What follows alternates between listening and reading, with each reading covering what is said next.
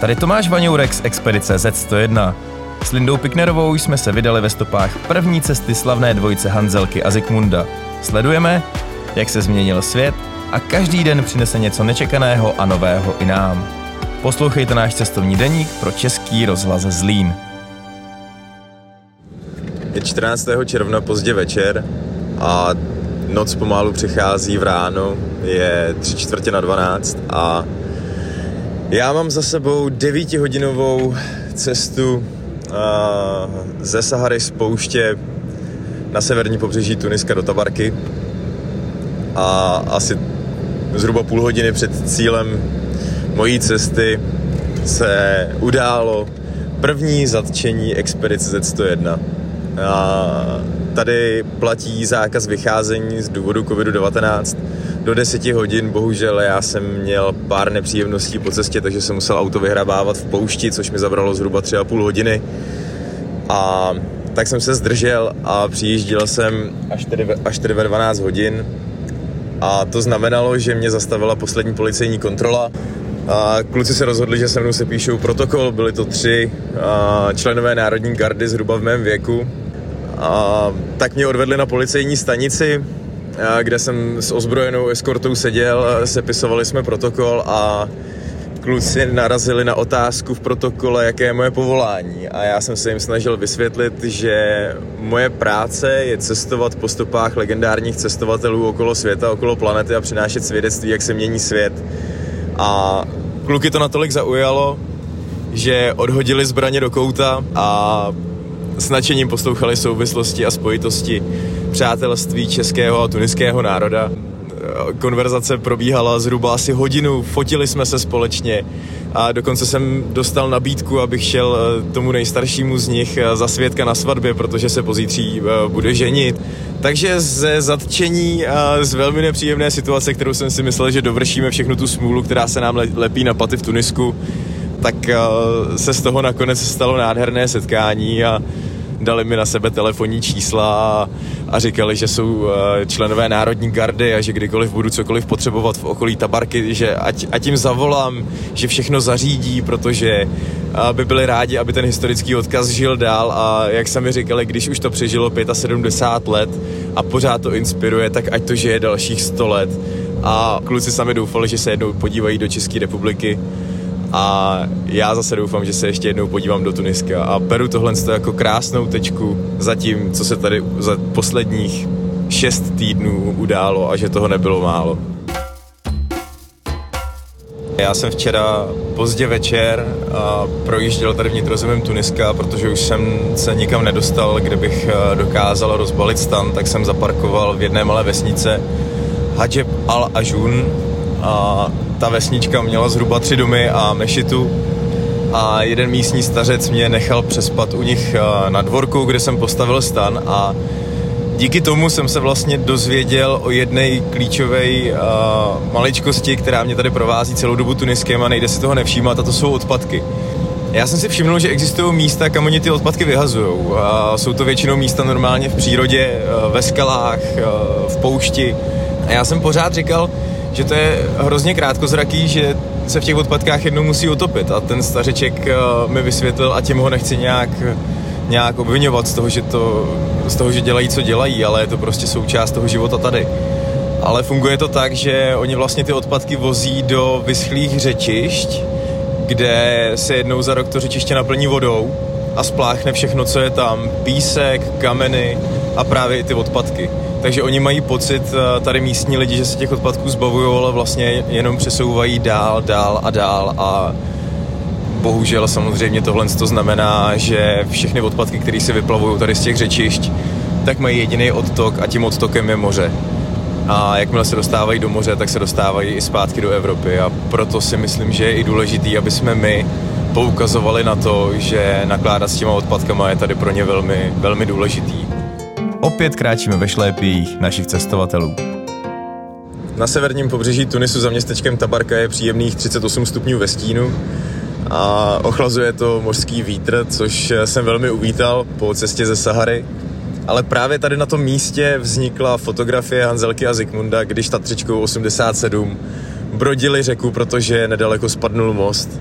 A já jsem se dostal na to, na to stejné místo a z místa, kde se fotili Hanzelka se Zikmundem, vzniknul uzavřený násep vedle mostu přes řeku za Tabarkou a George tohle to dokázal projet, dokázal se vyhnout všem překážkám a krásně se tak spojila mise naší cesty, protože se snažíme divákům ukazovat to, jak se mění svět a my s ním. Je 17. května, 6 hodin odpoledne a tuniská etapa tímto končí. A je velmi zvláštní, že aby jsme mohli pokračovat cestou po Africe, musíme zvolit ten nejsložitější způsob logistiky. Projet celou Evropu, čelit omezením, který přináší covid, to znamená karanténa a další náležitosti. A z Evropy potom následně pokračovat dál do Egypta, tak, aby jsme se vyhli válečnému konfliktu v Libii. Pane Zikmunde, jestli tuhle reportáž posloucháte, tak uh, já vím, kolik jste s tím měli práce, protože jsem to všechno našel v denících, uh, ale přece jenom, když se na to podívám takhle zpětně, tak si myslím, že tehdy to bylo jednodušší, než je to teď, protože momentálně jsem v přístavu v Tunisu, a je naprosto ohromující, co covid dokáže přinášet do těchto míst, protože nikdo neví, jaký papíry jsou potřeba k tomu, aby se člověk dostal do Evropy, nikdo neví, jaký papíry jsou potřeba k tomu, aby se auto nalodilo na loď.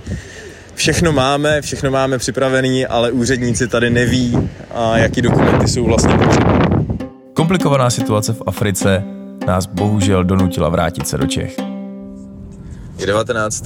června pozdě odpoledne, už skoro k večeru. A já jsem právě překročil hranice České republiky na Rozvadově a nemůžu se ubránit pocitu, jak absurdní je dnešní svět, když pokračovat v cestě z Tuniska do Egypta po severním pobřeží Afriky musí člověk napříč celou Evropou. V současné chvíli Afrika je velmi komplikovaný kontinent, a vlastně i Evropa, protože nikdo neví, jaký nařízení jsou platný a nejsou platný. Já mám u sebe platný PCR test, který jsem za 69, teď už vlastně 71 hodin cesty nikomu neukazoval, nikdo mě nestavěl, nikdo vlastně neví, jestli jedu do karantény, nikdo, nikdo vlastně neví nic. Když eh, procházím kontrolama, tak oni vlastně neví, co se mnou. Takže je to komplikovaný a je to strašně zvláštní, aby člověk mohl cestovat po Africe, musí do Evropy, musí zpátky domů, musí zpátky do karantény, zavřít se za, za dveře a čekat, než projde dalším testem a potom pokračovat dál v cestě do Egypta. Divná doba.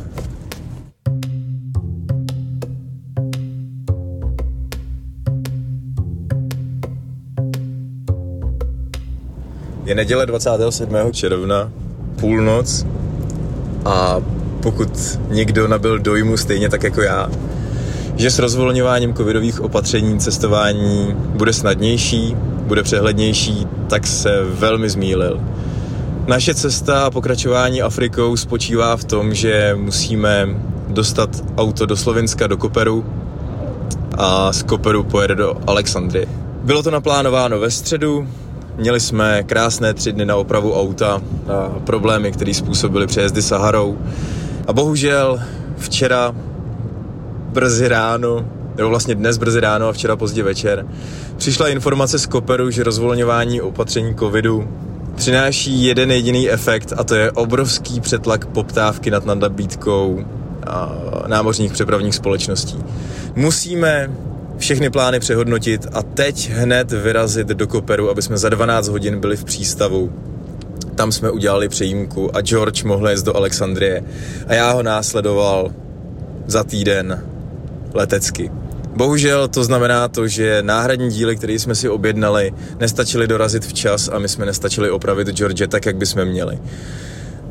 Obecně to tedy znamená, že já náhradní díly zkusím koupit tady v České republice a odtud je povezu v kufru do Alexandrie.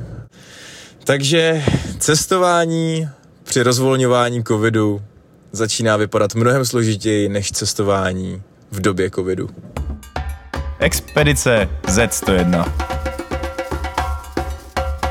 Dnes tady mám něco k zamyšlení. Už jsem 10 hodin na cestě do Slovenska, tady se otočím a čeká mě 12 hodin cesty zpátky, takže budu 24 hodin na cestě a vede mě to k různým úvahám a tak já jsem si právě dnes uvědomil, že ač pocházím z malé vesničky na severu Plzeňska, která se jmenuje Plasy, tak pokud chcete vlastně z Afriky a pokračovat dál Afrikou, tak musíte cestovat přes Plasy.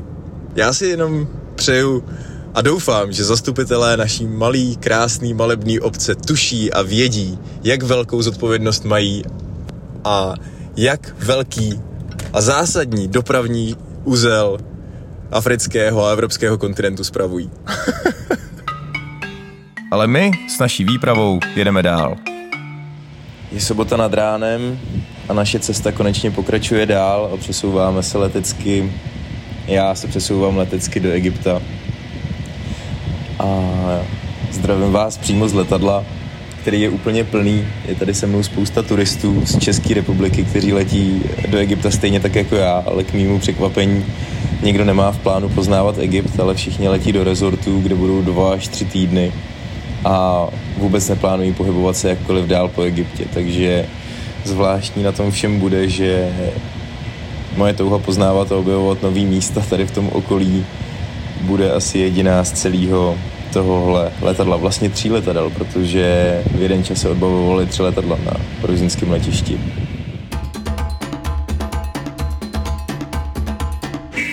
Je 5. července, těsně popolední a já vás zdravím z Alexandrie, kam jsem se přesunul po stopách Hanzelky a Zikmunda a jak říkala paní doktorka Magdalena Preiningerová, kterou na tomhle místě musím zaspomínat, při našem odjezdu říkala, je to jiná doba, je to jiné auto, ale je to podobný příběh. Kdyby paní doktorka tehdy věděla, že nás cesta zavede až do Alexandrie, kde si budeme vyzvedávat George, stejně tak jako pánové Hanzelka se Zikmundem si tady v přístavu vyzvedávali svoji Tatru 87, tu novou, po tom, co ji nabourali. A tak vás zdravím z nejrušnější metropole v Egyptě, která otočí zhruba 60% veškerého mezinárodního obchodu a to jenom díky Alexandrijskému přístavu. A můžu teda říct svoje první dojmy, že je to opravdu velmi, velmi, velmi rušné město, protkané klaxony a nekonečnou řadou aut, která tady jezdí po, po pobřeží Korniše. A což je nádherná promenáda, kterou vystavil jeden italsko-egyptský architekt a symbolizuje Alexandrie kromě přístavu až dodnes. Ještě jednou vás zdravím z Alexandrie, ale tentokrát v noci je 9 hodin večer a to, co slyšíte okolo mě, tak to je opravdu tady běžný provoz.